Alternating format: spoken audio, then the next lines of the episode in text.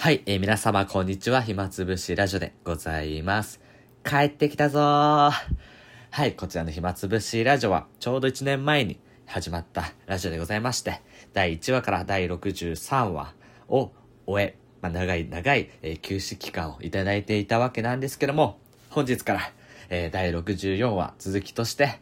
暇つぶしラジオリターンとして始まっていきたいと思います。はい。で、今回からさらにパワーアップしたものをお届けできたらな、でできたらなというふうに思っておりまして、えー非常に込み入った話、専門的な話、また日々の、まあ、日常的な話だけじゃなく、ちょっとした時事ネタも扱えた、扱っていけたらなというふうに思っています。さらには、えー僕のプライベートの話にも、えー突っ込んでいきたいというふうに思いますので、ぜひとも聞いていただけるとありがたいです。ということで、大学生ゆしの暇つぶしラジオリターン、これからお楽しみください。ありがとうございます。